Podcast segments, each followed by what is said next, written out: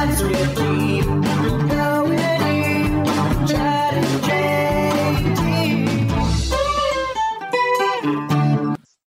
are rolling. Sweet. Is this thing on? yeah, I think we're live. All right.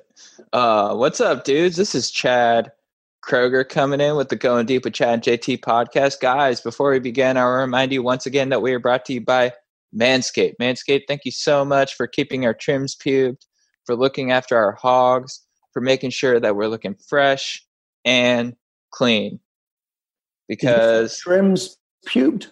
trims pubed. Yeah. Yeah, makes sense. Yeah. You Uh, did it.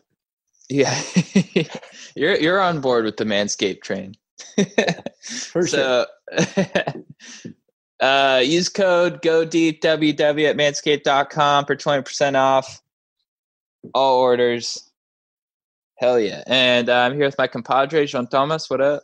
Boom clap stokers. And we are back with Travis Pastrana. What up, dude? Welcome. How you doing? Thanks for having me on. Yeah, of course. Good to see you again. Yeah, it hasn't been too long actually. Yeah, just our, is our, our monthly catch up. Nice. I'd be Uh, all right with that. Yeah. Uh, how's your Fourth of July? Dude, my favorite holiday. Ah, it's awesome. I Yeah. have to say, uh, we had. I mean, it was finally Corona's kind of lifting a little bit where we can have groups. So uh, we just went and did the All American Redneck Bash like we always do, and Nice. um, had some filming for for, uh, for Quibi just on uh, for that release coming out. So it's been really cool to get everyone together and have an excuse to do it while technically working. Um, but yeah, as soon as we were done uh, done filming, we definitely went uh, with the Can-Ams and uh, quadding and mudding, and oh, it was just absolutely awesome. oh, that's. How about uh, you guys? What did you guys do for the fourth? Uh, we were actually filming something during the day, so it felt nice to actually like work or like be doing work. You know, it was like we like earned our uh, our celebration afterwards, and then we just grilled some hot dogs, uh, and then had a couple brews, and just it was just like three of us, so we were staying safe, and Nice. uh, yeah, It was in J- fun. Yeah. we were in JT's mom's backyard. Yeah, my mom's backyard. She's out of town, so I kind of got the place to myself right now. Yeah. Had a Uh, bottle of wine. We watched Gladiator and then Rounders. Oh man, good. maybe Bed Bath and Beyond. I don't know if there'll be time. are, you a big firework guy? Uh, yeah, I like explosions. So we did. Um, we shot a 50 cal at a. Uh, we learned from last year that we needed to chain the uh, propane tank. So five gallon uh, propane tank. Um, man, you wouldn't believe the acceleration on those things. Uh, yeah. Wrap it with rubber cement. Uh, Yeah. And then it, big, big boom. So we put it in a vehicle this year. Um, the only thing that was left were the four tires. So, Dude. wow. You just blew up a car. yeah, I mean, don't. It was a, it was junk car. We we went until we actually rolled it, flipped it, crashed it. The car was not moving, so we decided to put the uh, propane tank in the car. Yes, Yeah. pretty exciting. Dude, That's amazing. wow, Dude, were you, were you the ahead. trigger man? No, I was not. Street Bike Tommy took that. Uh, yeah, I was already had a drink, so decided that was not in my best interest or anyone else's. yeah. Yeah. Uh, is the whole squad? Do they do they live with you or near you? Uh, yeah, a lot of them live live right around. Um, we're actually from all over the world now. There's a lot of guys from Australia. A lot of the top action sports athletes from Western Canada, Australia. Actually, Utah is um, Mhm. really big kind of location. They've got all kinds of terrain out there as well. Um, you know, everything from base jumping to skiing to Olympic Training Park. But uh, no, my me- main mechanic, uh, they call Hubert Rowland, everyone's favorite redneck. He's actually on the Yeah. Quibi show as well. Yeah. Uh, but he was at my house when the quarantine started, so it was like the best case scenario for me because I had a full time mechanic that Yeah. was living in the house. So everything that broke, he would um, you know fix because he didn't have really anything else to do. So it was Dude, it that's awesome. It was probably his worst case scenario, but it was definitely awesome for me. yeah. Where do you live? So I live in a, right outside of Annapolis, Maryland, um, little town called Davidsonville. So it's amazing because it's pretty close to Annapolis, Baltimore, DC. Uh, but if you were within ten miles of the house, you, it's just farmland. So and a lot of trees. It's pretty cool. Nice. Great place for Fourth of July parties. Yeah, I bet. What were you? Uh, yeah, I was kind of wondering. Like, were you? Did you sort of uh, have the mindset where like I'm always going to live in Maryland, or like did you ever feel like uh, you wanted to make the move out to California or something like that, or you're just like Maryland rest of my life? So we do a lot of stuff in California. Uh, my wife's actually from uh, Northern Beaches, San Diego. So um, l- love it out in Cali. Uh, really Yeah. nice. But most of the stuff we work with is working with dirt. So Temecula is kind of the motors motocross hub, if you will, of the world. Yeah, Um, you know, just so far enough away, kind of wine country where they got a little room out there. But um, for me, Maryland is where my family is. Um, I grew up. My family had a construction company, real small, uh, but so my grandma lived right next to me. It was our house, then my uncle's, then my dad's uncle, whatever that that makes him great uncle or something, yeah, um, and it, so on and so forth. So all the cousins kind of moved into to our little road, and uh, the construction company was right out back. So we always, um, you know, had a place to ride motorcycles and go karts and everything else that you could possibly imagine, and then kind of just moved a few miles out of town um, to have a little bigger area to do the basically the same thing I did when I was a kid. My dad's like, man, you're you're 36 years old and you're still making a live playing making a living playing with kids' toys. So yeah. That's the dream. that's what I thought. Yeah, we're kind of doing the same thing, except uh, not with dirt bikes really, but just by I don't know how you explain it. Living the J- dream. Yeah, JT, how would you explain it? Oh, that's a good. Uh, I'd say we're like making, trying to make a living, being like uh, the dumbest version of ourselves, That's why I, was on on command. So it takes some. It takes some discipline. Yeah. Yeah. Well, that was like my specialty growing up was making people think I'm dumb, and uh, I was like, got to be pretty smart to do that, to be honest. Yeah, no, uh, it was like my superpower. Like, it's like, uh, you know, I don't know how to explain it. It's like people just assume you're dumb and you just like roll with it and you're like, I'm gonna make money this way. Uh, I don't know. So yeah, Oh, for Uh, sure. It's been awesome. Yeah. Yeah. Uh, what uh, did you like? Who who was like your hero growing up? Like, did you did you look up to like Evel Knievel, or were you like kind of like motocross? And then you sort of fell into stunts. Like, how how how did that sort of whole process come about? Yeah, when I was uh, real young, you know, obviously Evel Knievel was it, when you hear any of your parents or grandparents are like, "Oh, you ride dirt bikes like Evel Knievel," Yeah. um, but for me, it was more like guys like Doug Henry, Guy Ayrton Cooper, um, the motocross racers for sure. And then Yeah. you had Matt Matt Hoffman, uh, the Condor. I just like the guys that were full send guys. They didn't necessarily care about winning. They wanted to hit the biggest jumps, go the fastest, do the craziest stuff, and that's uh, my parents caught a lot of flack for allowing me to uh, follow follow my heart in that direction. It's probably like you know ten years old doing no hands and no feet on the motorcycle, and other Yeah. parents are like, "Why? How could you let your kid do that?" I'm like, "Oh, he seems like he's having fun." So the fl- the flack was coming from other dirt biking kids' parents, or from just like just people in the neighborhood who would be like, "Why is this dude blasting around on his dirt bike so fast?" Yeah, no, I mean, I never, um, never rode on the street, or um, you know, my dad was drill sergeant in the Marine Corps, so uh, laws weren't weren't broken. Um, you know, definitely the opposite of, of lazy in our family. Get up, work hard, um, but then play hard.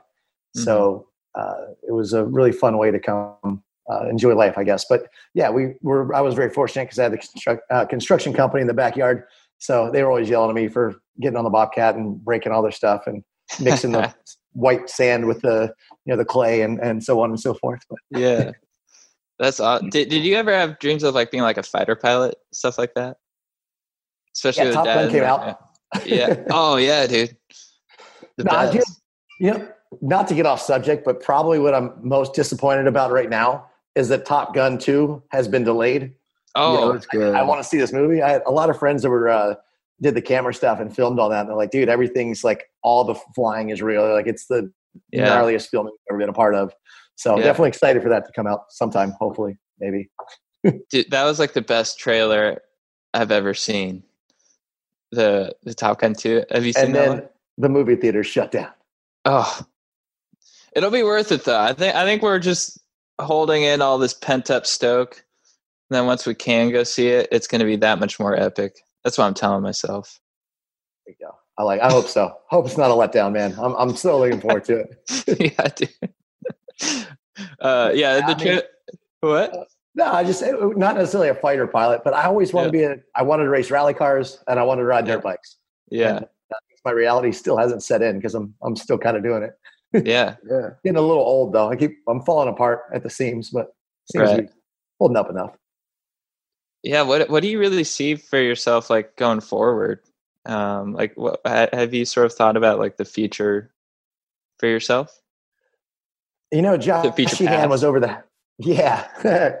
uh, Josh Sheehan, uh, freestyle motocross guy, was over the house, and we were we've been working on a triple backflip for so long. We're welding new ramps. We got a 44 foot tall takeoff, um, 80 degrees, so it's like it looks like it's vertical. Yeah, Um, you know, pulling like absolute maximum G forces up this. Felt like you're in a fighter plane, and then trying to spin three flips with a 250 pound dirt bike over your head, landing on a 65 foot tall landing, going 110 feet above ground level. And I, I had internal bleeding, and I was I was peeing out blood just going to the airbag. Mm. And I thought to myself, I'm like, no, it's not worth it anymore. This is not worth it mhm, and um, at that moment kind of became my next goal to just keep progressing the sport and to be a part of what i love to do um, but help build the safety and Yeah. help make the ramps and give the guys like josh you know uh, the best opportunity they can to safely do the stuff that everyone thinks is still impossible. So yeah, yeah working on actually starting a facility here in, in maryland where because my wife she won the world championship uh, last year and that's kind of her last last hurrah um, if you will just with our two kids uh, both you know be, will be in school next year uh, first grade and kindergarten. So um, you know trying to stay home more and uh, Mhm. to build a facility where we can really grow rallycross with huge jumps talladega banks right and left and just to build it with our, our good friends and and really bring racing back and then you know with the olympics now with action sports with uh you know you had snowboarding but now skateboard and bmx uh, going in like uh, and x games and of course nitro world games and there's so many people over the house and from all over the world all the time i just want to give them a place that's not my house where they can Mhm. come and, and learn all this stuff safely that's cool. uh, yeah, of like like Tony Hawk is it, like he's like he's like you know how old is he now like fifty something, but he's still shredding. But uh, uh, we talked to him, and he's like, he's still like, he's like, he's like, I'm still skateboarding as much as I can, but now I'm into like the technical stuff. You know, I'm like into like the, the more cerebral kind of skating. Dude, So, tony's he's not human he's still doing stuff that's never been done world's first after world's first building yeah, stuff and did he's starting skate parks it, so many skate parks every year in, in places that would never have a chance to do it um, Yeah. you know inner city and everything and uh, just really such an ambassador for for action sport and i think it's just because he loves it he's just so passionate about skating and just wants Yeah. to see everyone have the opportunities that he had yeah, yeah. Uh, well, that's cool. You have guys like you and, and Tony sort of able to, to to provide that for for the kids these days. It's awesome. Um. Uh, what was I going to ask? Oh yeah, so so you have uh, kids. Do you, do you have uh, uh, sons, daughters? i have uh, two little girls Oh, So- nice, nice. No, it's, it's pretty awesome. I always thought it was uh, uh I thought it was nurture over nature, but they're so different. Um, so yeah, I, was, I don't know how many parents you have watching the show, but it's uh, it, it's definitely been a been a very interesting ride uh, watching Yeah. watching those two grow up and um, Yeah. you know that I kind of raise them like boys, but you know, our, especially Yeah. with my wife is a tomboy as well, and Yeah, but uh, they they love dirt bikes and go karts and nice. BMX and everything. So it's, it's been fun. Yeah. Do you build like jumps for them and stuff? Or like, all right, you're gonna want to huck a fat tail whip off this. not quite to that level, but no, they're Yeah. they're jumping. Uh, Besides the uh, like the Can Am's little off road things, uh, 170 cc, and I had to get a full roll cage in the thing, and I've had to put five point harnesses in, and uh, we got like a kicker stereo system. My daughter, she's got like you know, it's a hundred acres out back, and Mhm. she knows. Like my wife would still get lost back there, um, Yeah. just miles and miles of trails. And Addie, she can get, her oldest, she's you know all, all of six years old yeah. um, just rips through those trails, doing I mean probably like thirty foot gaps in, in Really? little side by side. Yeah, oh, that's she always wants to take all her friends with her. I'm like, ah, yeah, like Yeah. you'll be okay, but I don't think other parents are going to be okay with this. You just stay back there. uh, that's awesome. Um, yeah, I, I, I can't. Uh, when I grew up, I had like a, a pretty big backyard, so we had like a like a, a, giving allowing your kids to have like adventures like that. I think is so beneficial for them, and it just creates the best childhood. I think. yeah, I was I was definitely grew up pretty redneck, so that's I don't know. That's the only thing we really know around here, but it's uh, Yeah. it's so much fun. And uh, Yeah. my wife is opposite. She's you know the the board girl, surf, skate, snow. I'm Mhm. uh, I'm bicycles, motorcycles, and cars. So Yeah, uh, growing up, they'll they'll be well versed in action sports, but uh, we'll we'll see what they end up doing. best of both worlds. I like that. Um, so so uh, yeah, you have a new Quibi show coming out, which I, I was I was watching this morning. I love it. So the, the Nitro Circus crew is back. Uh, and uh, yeah, do you want to maybe sort of explain for the for the listeners what what it's all about? Well, Yeah, so Quibi came to they wanted a couple action sports things. So they went to Ken Block and they're like, all right, Ken's gonna do the car stuff. They're like, we need something just just fun, something that's um, you know, our audiences think of HBO. Like you can do whatever you want, just you be you, bring together some uh, some good crew. We want to see a build show. So Mhm. it started out as a build show, and we thought, ah, we'll just build all our favorite kids' toys because we still make a living on kids' toys, and Yeah. we'll build them bigger. Um, so we ended up with a yo-yo uh, that was attached to a giant crane that was hundreds of feet in the air, and then the guys spinning until they pretty much puked. That's the only one that I was like, absolutely not. We had a toss and catch. You know those things you played with as a kid? that had like the Velcro, Yeah, do the ball, the Velcro pads. Well, we were the Velcro ball, and uh, had a rung my bell pretty good on that one. Um, Got Yeah. launched out of a catapult and uh, missed the missed the catch. yeah, Kind of like my childhood. I wasn't very good at throwing or catching, so I wasn't very good at physics either, as it turns out. yeah, yeah. Uh, yeah, it's so fun. Yeah, how, how did you guys decide on the toys? Like, how, how do you guys come up with the ideas for that? Do you have like a writer's room, or you just sort of how's that come about? No, it's basically, you know, we, we learned real quick dealing with the guys from from Jackass when they first came out with the Nitro Circus show and they were helping us.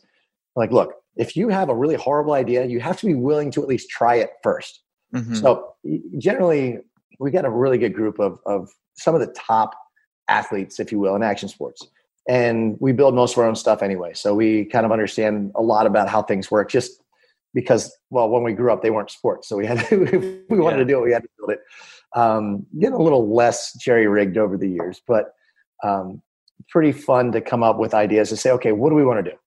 Said, okay, we want to drive like Barbie Jeeps and basically let's have a, a Barbie Jeep race, but let's Yeah. do it with, with bigger Barbie cars. Let's have more horsepower. Let's have jumps yeah, um, you know, and then you know, like the toss and catch, they were everyone was making fun of me because I can't throw or catch, and obviously I wasn't even good as as the the human uh, ball in that as I Yeah. crashed to my uh, to my head. But um, you know, just basically, what do you think would be fun to do?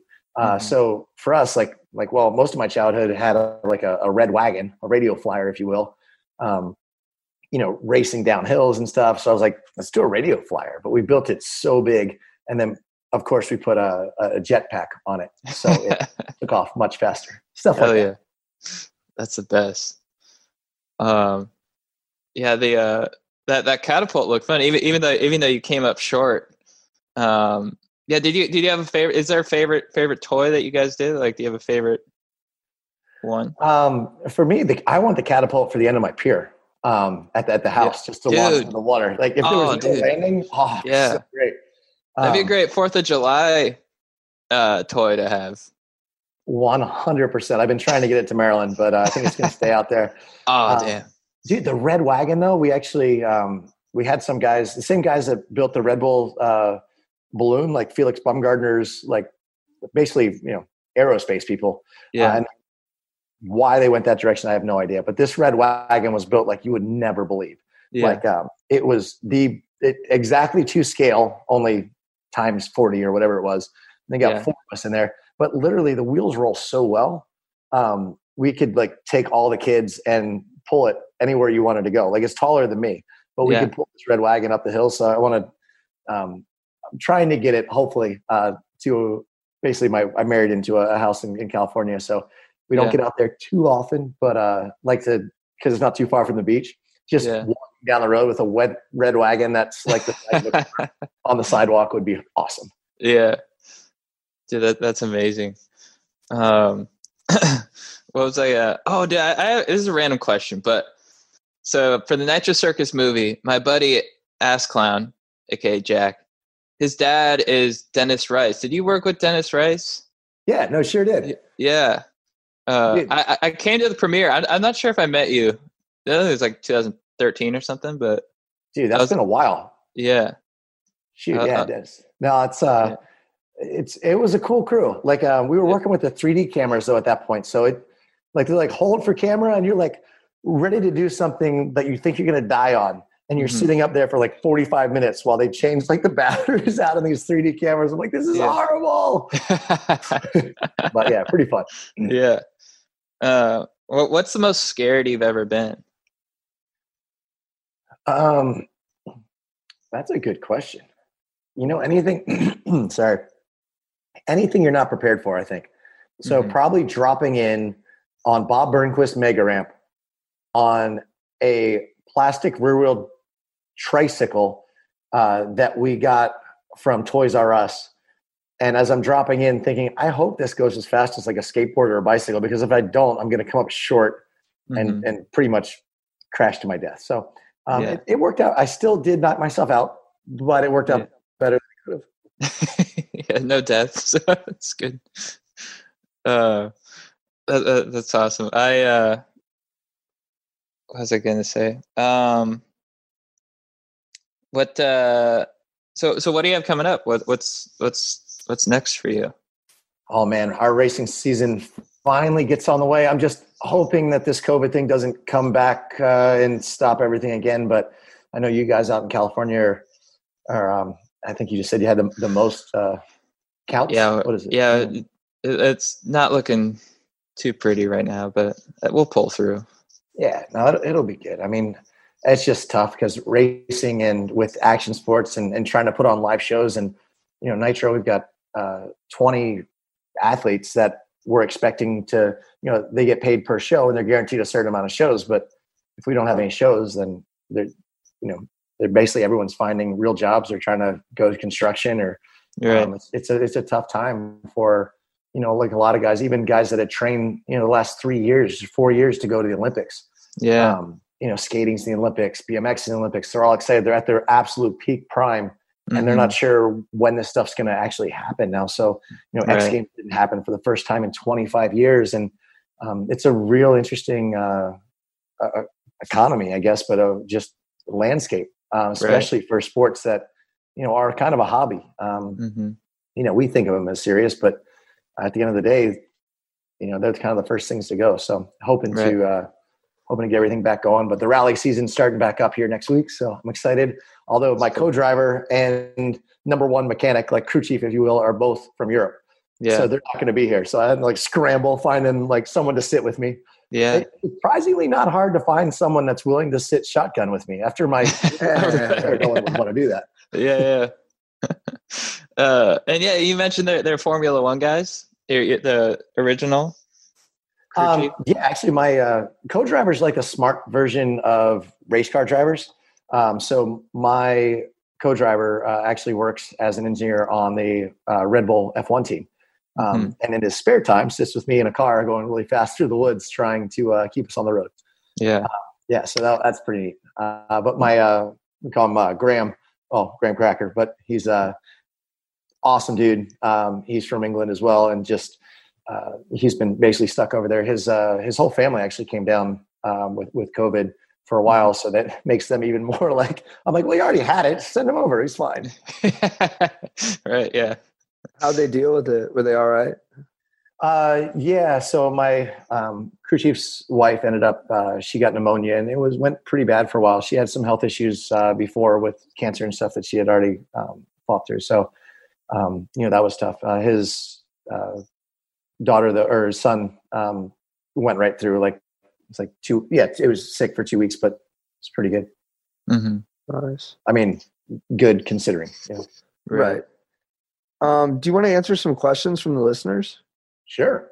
What's up, guys? I'm interrupting this podcast to let you know once again that we are brought to you by Manscaped. Manscaped, thank you so much for keeping our trims pubed, for looking after our hogs, for making sure that your dongs are looking fresh and clean. And fellas, are you prepared to unveil your summer bod? Manscaped is here to ensure your post quarantine body is ready for the wild.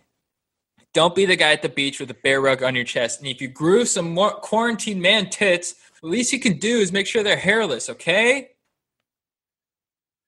Because Manscaped is dedicated to help you level up your full body grooming game. You know, they have the the perfect package 3.0. You guys know what this is all about. The essential lawnmower 3.0, waterproof, cordless body trimmer, liquid formulations, ball toner, uh, pube cleaner, a fucking all kinds of stuff, guys. And yeah, so and guys, I've got a huge, huge, huge announcement for the Stokers.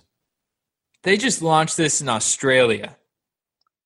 They just launched this in Australia. So if you're an Aussie, you've gone years without using the right tools for the job, and you can be one of the first, the first to experience these life changing products. And trust me, dudes, I've been to Australia. You guys are the best. You guys know how to rage. And I know that once your pubes are in great order, you guys will be the best ragers in history. That's huge. So get the Manscaped Crop Preserver. Get two free gifts. Uh, you know, for the Shed Travel Bag for a limited time if you subscribe. You know, I love it, dude. So get 20% off plus free shipping with code GODEEP, www at manscaped.com. Do yourself a favor and always use the right tools for the job. So get 20% off, free shipping with the code Go deep, www at manscaped.com. Trim your testicles with the besticles. All right, later. All right. Um, do I ask out Mega Babe? What up, Chad, GT, Joe, Aaron, and possible guests? I come to you in a time in quarantine when libido is high and female contact is low. I've been going to physical therapy for a couple weeks, and there's an intern working there that is super cool and a Mega Babe. We talk every time I'm there, seeming to hit it off, and learn that we share some common interests. One of them, fitness. She's understandably focused on her job, so conversations are often cut short. The question is do I ask out this mega babe, sparking some potential? If so, how? She's not always working, so it's hard to predict when I'll see her again. Or do I respect her career and just be friends for the time being, avoiding potential awkwardness? My PT lasts only a month, so getting rejected wouldn't be the worst thing. I'd be curious to hear your opinions on how to go about this. Thanks, guys, for your constant inspiration, uplifting everyone's lives during these especially difficult times. Uh, yeah, Travis, have you pre-marriage? Did you ever have any PT people that you were romantically interested in?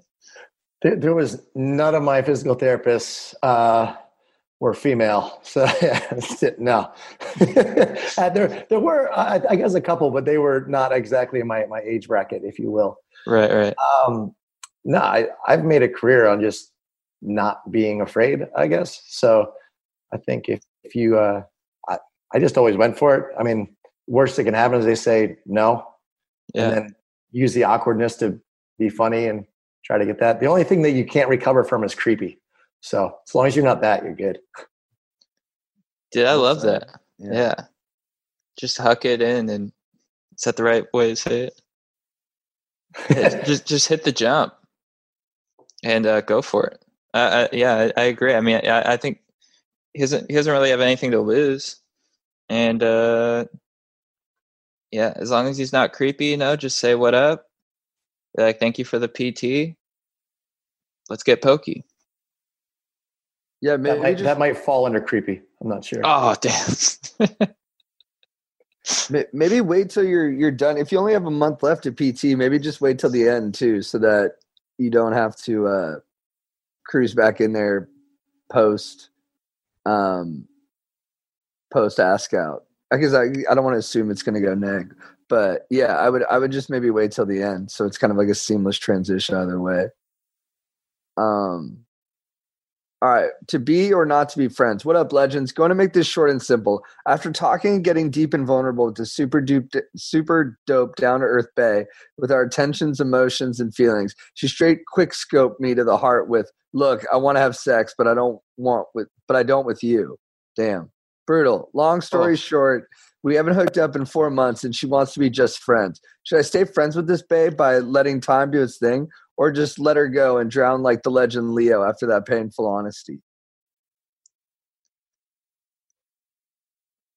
Um, dude, I mean, if she said straight up that she wants to be friends and hook up with other dudes, I mean, it sounds like you want more. So, you know, I think just freaking let go and drown into the Atlantic like Leo. What do you think, Trav? I, I concur. Yeah, I think you need some space, dog. And then maybe maybe you'll s- swim really strong and then you won't drown like Leo. Hell yeah! That was really deep, man. Thanks, dudes. All right, getting over mistakes. What up, Chad and JT, and any fire guest that is on the pod? First off, I want to thank you guys for all you do. You guys have really helped me become a better person and have helped tremendously on my path to becoming a Stoke Lord. Not in my queue. Recently, I was at a party and I noticed this girl who was really digging me. As the night went on, we were both drinking, and at some point, I knew something was going down. My stoke was high, but things took a turn for the worse when her friend told me she had a boyfriend. I took note of this, but when she came over and started rubbing on me, I knew it was over. We ended up hooking up that night, and now I can't get over feeling like shit. My stoke is lower than ever, and it's because even though I'm not dating anyone and didn't cheat, I allowed her to cheat on her boyfriend with me. I realized my mistake and even apologized to her the next morning. She said she isn't mad, but I know what I did was wrong. So I'm wondering if you guys have ever experienced anything like this, and how do you get over any and all past mistakes? Appreciate all the help, fellow stoker Kyle. Um, yeah, I I had a similar situation in high school, and it, it yeah, it felt terrible. Uh, but I think the best thing you can do is just say, moving forward, I'm gonna, you know, try to have more integrity and just be more mindful of you know other dudes, and uh, just going forward, just be the best dude I can be. I think that's all you can do, really. What do you guys think? Travis, what do you think? You know, I I know like you know, my wife was in the body issue of ESPN and you know, doing autograph signing and like those pictures will come up and you're like, all right. Um, but I don't trust any other dude out there. I, I don't trust any of my friends, but I trust my wife. Mm, And I think that's at the end of the day, like, yeah, dude, don't go trying to go around and doing that to uh, other people or to people that are in relationships. But that relationship probably wasn't going to work anyway. She met you that night and she's already doing whatever with you. You might have saved that guy heartache down the road. Imagine if they'd have been married and she was still doing that and he didn't know. dude, My two cents. that was profound. Yeah, that's a that's a nice direction. perspective on it. Yeah.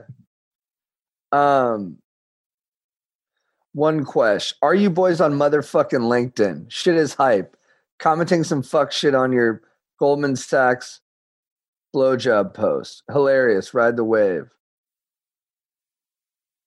Is that a question? Did, did you I don't think there oh, are we on LinkedIn? Are you on LinkedIn, Travis? No. Nah. I'm on there, but I haven't updated in like seven years. I had a job and my boss maybe put myself on there. Yeah. But my name's slightly different. The the rest of that question was a little bit confusing. Yeah, Goldman Sachs blowjob. I don't remember saying anything about any of the either of those things. It's Mm-mm. probably a fake you on LinkedIn that he's referring to.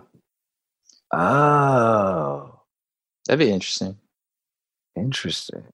I'll have to search. check into that. Did you ever think about working in the financial sector, Travis? Nope, never crossed my mind. If you weren't dirt biking, what do you, or if you weren't doing extreme sports, what do you think you would have done? Uh, probably military. Honestly, most of my family they either went um, sports uh, or military construction, and they all ended up construction. So I'm still the, the last one left of the the cousins or the uncles living the dream, and still uh, kind of doing what I love to do on on kids' toys, if you will. Hell yeah. Yeah. Wh- which branch of the military do you think you would have gone into?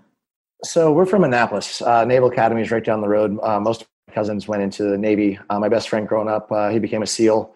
Cool. Um, actually, uh, retired uh, two years ago, and now he's in um, like security, which is actually pretty interesting. Like even for Nitro Circus, we have you know a lot of guys that were in military just kind of help us. Uh, we uh, uh, funny story. I guess went over to um, Saudi Arabia and uh, I got a text right when I landed uh, from Faisal bin Laden. And I was like, I don't know how bin Laden got my phone number. And he's like, Hey, you want to check out my car collection? So we took all the military guys that we had with us and uh, James Foster and a couple of guys. I was like, ah, sounds cool. Mhm. Super nice family. Took us like nine stories down. The military guys with us were like, Oh, this is it. All the garage doors close them. I was like, This is where we die. Um, but uh, yeah, I got to try some awesome cars. Uh, it was pretty fun. So anyway, there's a Yeah. random tidbit. That's awesome. All right, one more question. Performance anxiety, enormous bomb.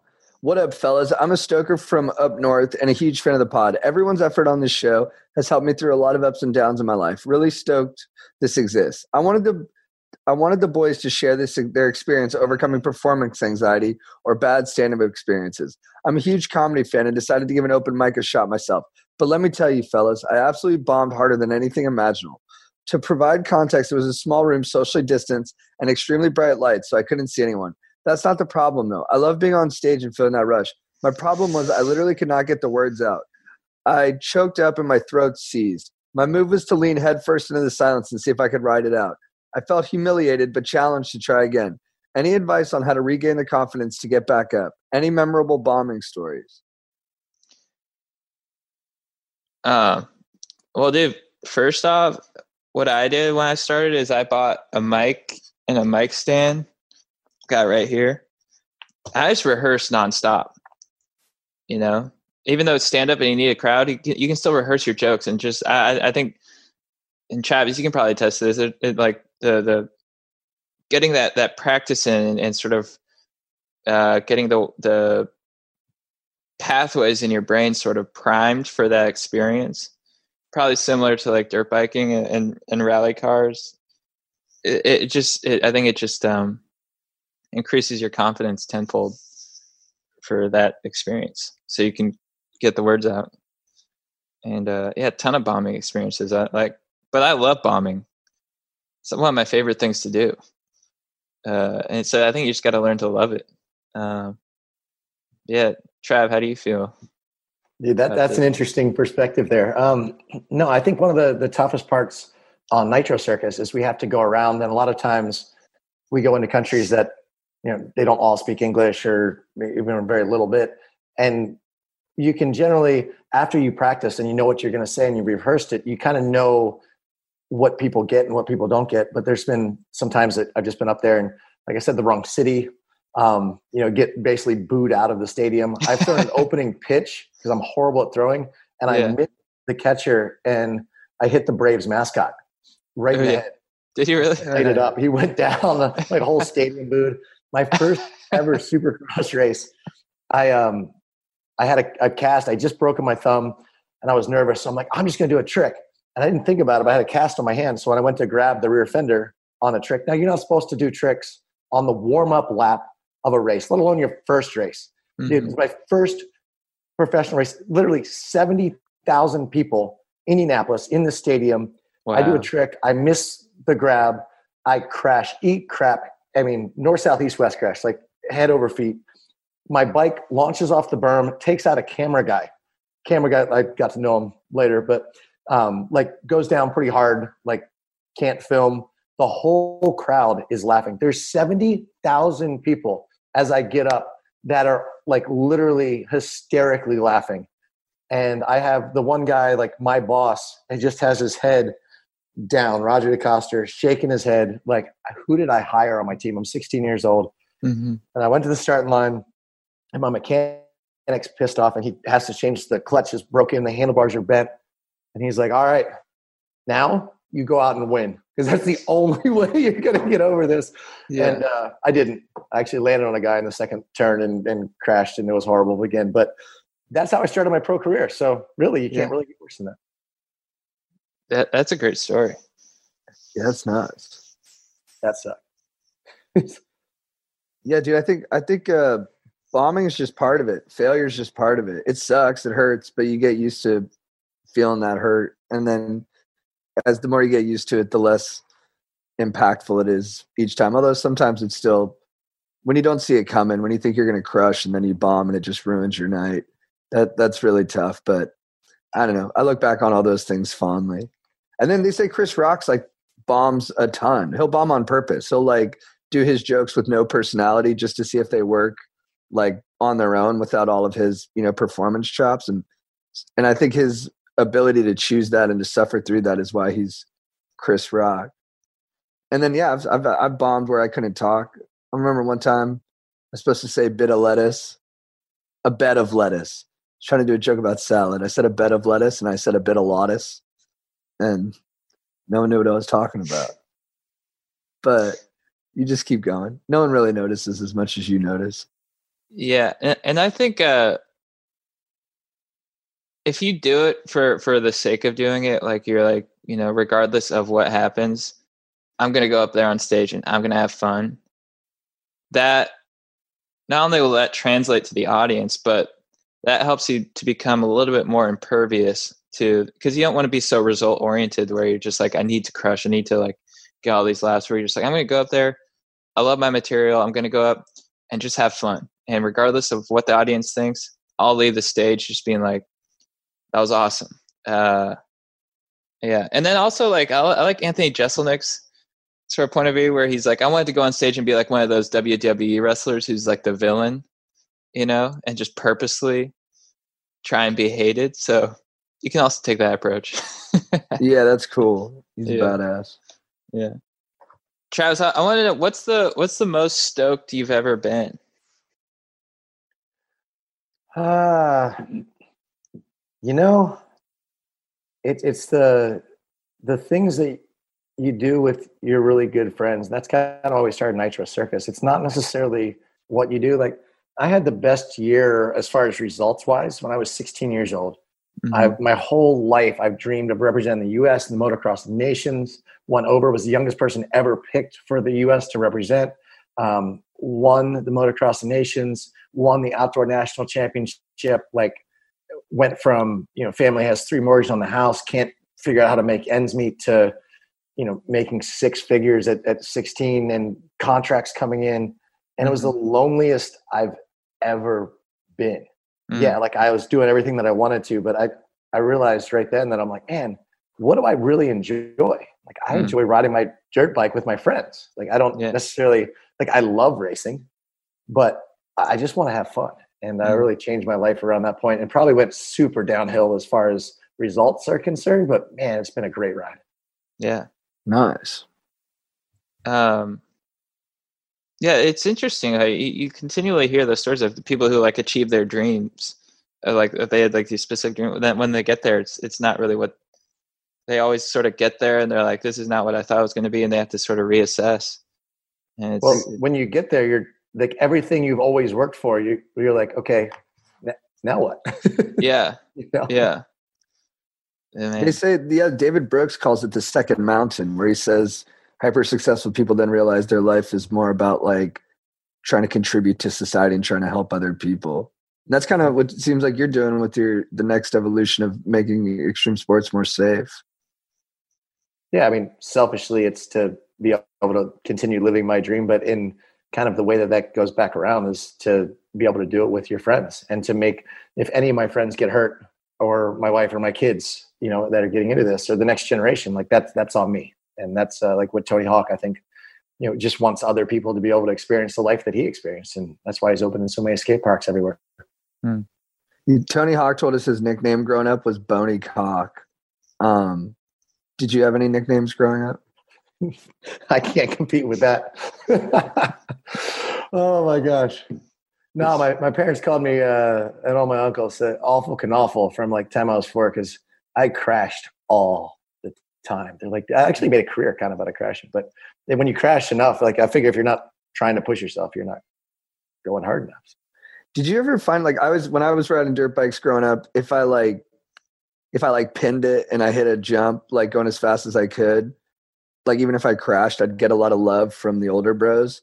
like the guys who taught me how to dirt bike and stuff. So it and their love meant more to me than the risk of driving faster than I felt like I was comfortable with.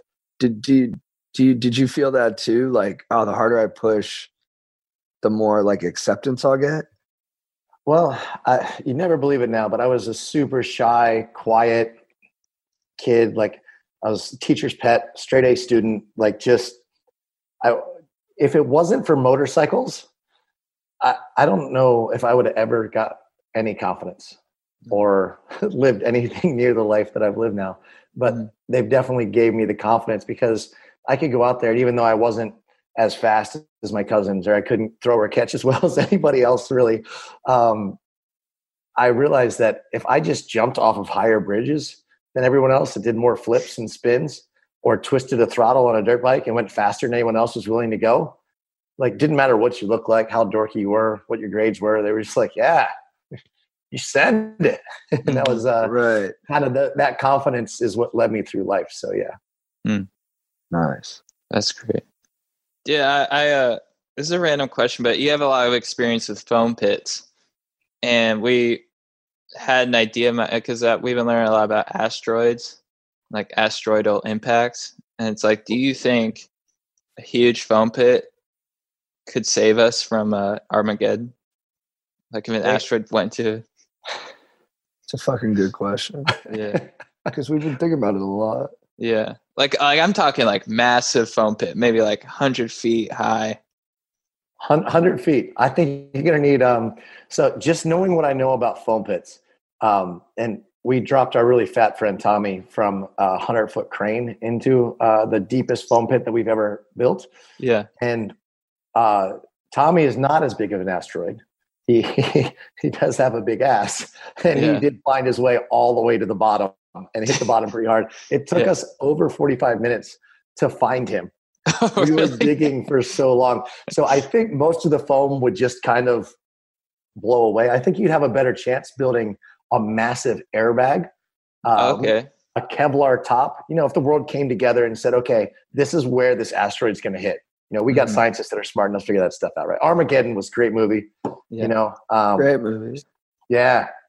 Um, I think we could just get like a bunch of Kevlar topped um, bags. So like a, a 50 uh, layered airbag, I think will be your best bet. Oh, nice, dude. That's that's good to know. Yeah, I mean, I in case that. there's an asteroid coming, I think that's, you know, NASA should, should look into that. Yeah, I think we'll we'll re- we'll relay the message, let them know, because it's been on our minds a ton. So, yeah, But do you know, Um, guys know something we don't know what, what's going on out there? no, I Right. just a lot, lot of YouTube. What JT? Well, and just 2020's like throwing so much stuff at us. I think we're just trying to be prepared for anything. Totally. That's smart. Totally smart. Like we don't know what's coming next. Yeah, dude. And then if it's a comet, would it, does sand work against a comet? Sand? Yeah, like if you pour sand on a comet, does it cool it off? How would you, so you're going to shuttle some sand up to the comet? I was thinking, yeah, but I was also thinking you could just like burn out on your dirt bike and just hit it with like a wave of sand as it's coming at us. Has to be a big dirt bike. That's a good point. No, it could be like uh, what was what's the movie with the uh, that was a big hit in uh, in China, I guess, with the uh, the monsters that come through the the earth. Or Oh. Pacific Rim. That's the one. Yeah, they just build bigger humans. They just build build me one of those, and I'll sit on a huge dirt bike and just make it happen. That'd be so sweet. Dude, Yeah. That'd be sick. All right, man. JT, you have any more questions? No, that was it. Travis, thank you for coming on again, dude. Yeah, anytime. Just come on anytime. Yeah, it's good to see you. I do appreciate you guys. Have fun Yeah, and uh, stay too. in touch. Cool. Have a good one. Okay, guys. Thank you. Later, man. Amazing Uh, questions. Oh, dude. thank you. I did. Best of luck in that that upcoming race too. no, much, much, much appreciated. Best of luck to Crush you it, guys. dude. Try Thanks. to. dude. Right. Have a good one.